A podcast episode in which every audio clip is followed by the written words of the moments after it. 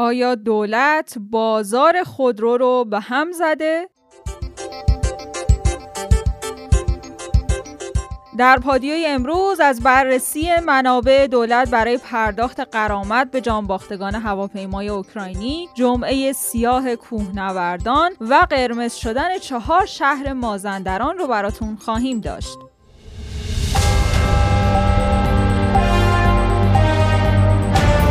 همونطور که می‌دونین ما هر روز ساعت 8 شب خبرهای مهم روز رو به صورت تصویری براتون در یوتیوب رادیو پادیو منتشر می‌کنیم. برای اینکه بتونید ویدیوها رو از اونجا بگیرین زدن دکمه subscribe و زنگوله رو فراموش نکنین. لایک و حمایت شما باعث دلگرمی ماست. لینک یوتیوب رو هم در caption براتون قرار دادیم. سلام من زهرا عدی با خبرهای مهم امروز همراه شما هستم.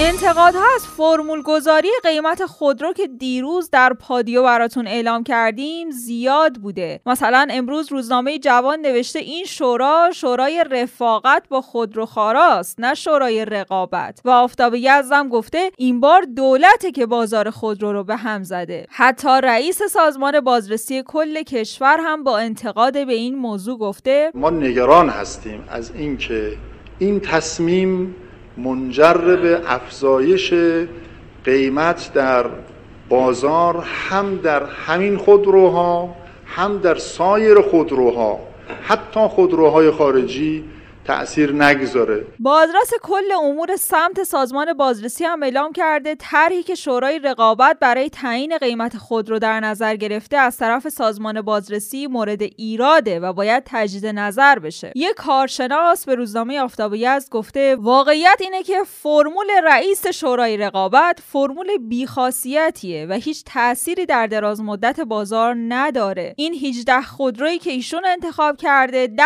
تاش که اصلا تولید نمی میشه از هشتایی که تولید میشه چهار تا هنوز به خط تولید نرسیده. روزنامه جوان هم نوشته با گذشت فقط یک روز از مصوبه جدید شورای رقابت شاهد به هم خوردن بازار و افزایش قیمت هاییم باید دید که های گاه و بیگاه شورای رقابت در نهایت چه سرنوشتی برای صنعت خودرو بازار به همراه داره.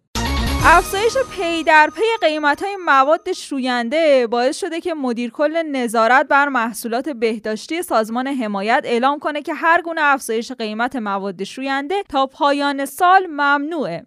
منابع دولت برای پرداخت قرامت به خانواده جانباختگان هواپیمای اوکراینی چیه؟ روزنامه شرق نوشته قرامت دولت به خانواده قربانیان در مجموع 26 میلیون دلاره و با کسر سهم قرامت قربانیان حادثه مشخص میشه که دولت باید چیزی نزدیک به 200 میلیون دلار بابت قرامت هواپیمای اوکراینی و سایر خسارت ها بپردازه. دولت قبل از ارائه سند بودجه پیش بینی کرده بود که این رقم از صندوق توسعه ملی برداشته میشه. اما در زمان ارائه لایحه بودجه نظر دولت تغییر کرد و برداشت قرامت از صندوق توسعه حذف شد. دولت در خصوص اینکه قرار چه منابعی رو برای پرداخت قرامت به خانواده جانباختگان هواپیمای اوکراینی در نظر بگیره چیزی نگفته. اما یک کارشناس به روزنامه شرق گفته منابع ایران توی بانکهای خارج از کشور ممکنه منبع تامین اعتبار این قرامت باشه. اگر دولت این عدد رو مصوب کرده باشه قطعا راهکاری هم برای پرداخت قرامت داره. ما هم در پادیو در این خصوص با آقای حسین راقفر کارشناس اقتصادی صحبت کردیم. آقای راقفر هم گفتن که ایده ای درباره اینکه قرار دولت این مبلغ رو از کجا تامین کنه ندارن. نمی‌دونم نه من هیچ اطلاعی ندارم که انقدر دیر اگه می‌خواستم این کار می‌کنم باید که اول یه کار زودتر می‌کردن. چرا اینقدر دیر این اقدام رو می‌خوان انجام بدن. خوب بود که همون اوائل احتمالا این پرداخت صورت می‌گرفت به خانواده ها و بر منابع مختلفی ایران داره خارج از کشور که کش و از این منابع بدن. درخواست چلو کباب از پلیس 110 یه خانومی در شیراز هنگام درگیری با همسرش زنگ زده پلیس 110 و درخواست چلو کباب و نوشابه کرده و تونسته از این طریق به مأمور 110 بفهمونه که جونش در خطره و پلیس هم در محل حاضر شده و جلوی یه فاجعه احتمالی رو گرفته. جمعه سیاه کوهنوردان یک حادثه در توچال یک حادثه در مسیر کلکچال یک حادثه در داراباد و یک حادثه هم در مسیر آهار. جمعه پنجم دی رو به روزی سیاه برای جامعه کوهنوردی ایران تبدیل کرد و جون دوازده نفرشون رو گرفت. قادر اسدی مسئول کمیته روابط عمومی باشگاه کوهنوردی تهران در حالی که به علت تعلمات روحی چندان قادر به صحبت کردن نبوده گفته در هر حال مشخص بود که هوای روز جمعه هوای خیلی مناسبی برای کوهنوردی نیست. میگن اطلاعیه دادیم و نامه زدیم که کوه نرید. اصلا چنین چیزی نبوده. شاید در یکی دو کانال کوهنوردی هواشناسی کوهستان هشدار درباره خطرناک بودن هوا داده اما اطلاعیه رسمی در این باره منتشر نشده.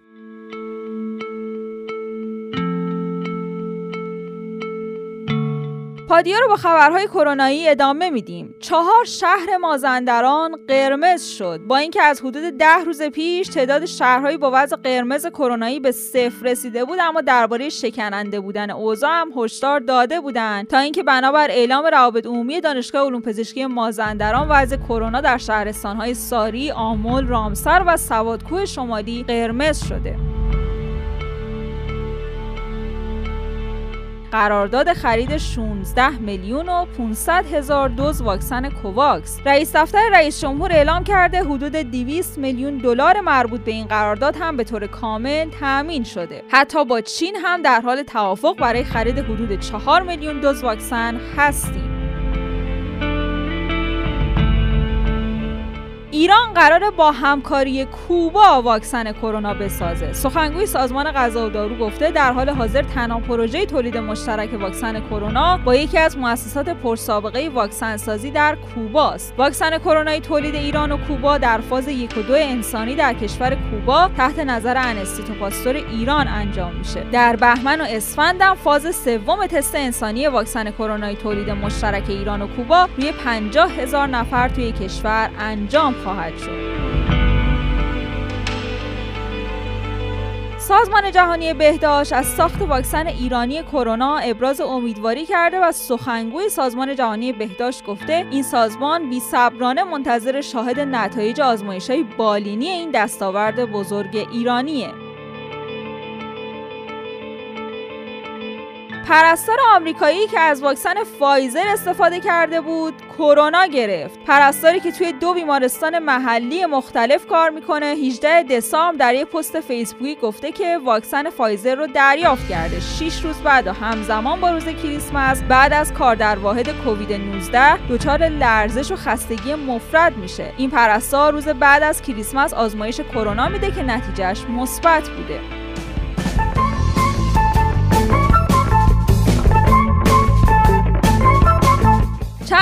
که کاربرا در شبکه های اجتماعی نوشتن براتون می‌خونیم. فاخر گفته به بابام گفتم خدایی چقدر مملکت مسخره است. رئیس سنف چلو کبابی قزوین شده سرپرست تیم ملی والیبال. گفت خاک تو سرت یاد بگیر. والیبال خونده در کنارش چلو کبابی رو هم ادامه داده. حسام نوشته این واکسن چینی تاثیر که نداره هیچ باعث میشه اثر واکسن قبلیام از بین بره. باید از اول بریم قطره فلج اطفال بخوریم.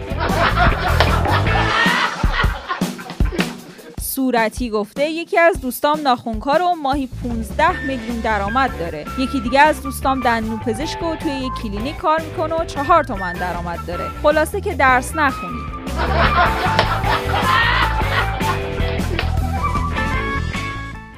برای دریافت خبرها و ویدیوهای بیشتر می‌تونید در گوگل رادیو پادیو رو سرچ کنید و یا به سایت رادیو مراجعه کنید. ممنون که امروز هم همراهمون بودید. تا شنبه عصر خدا نگهدار.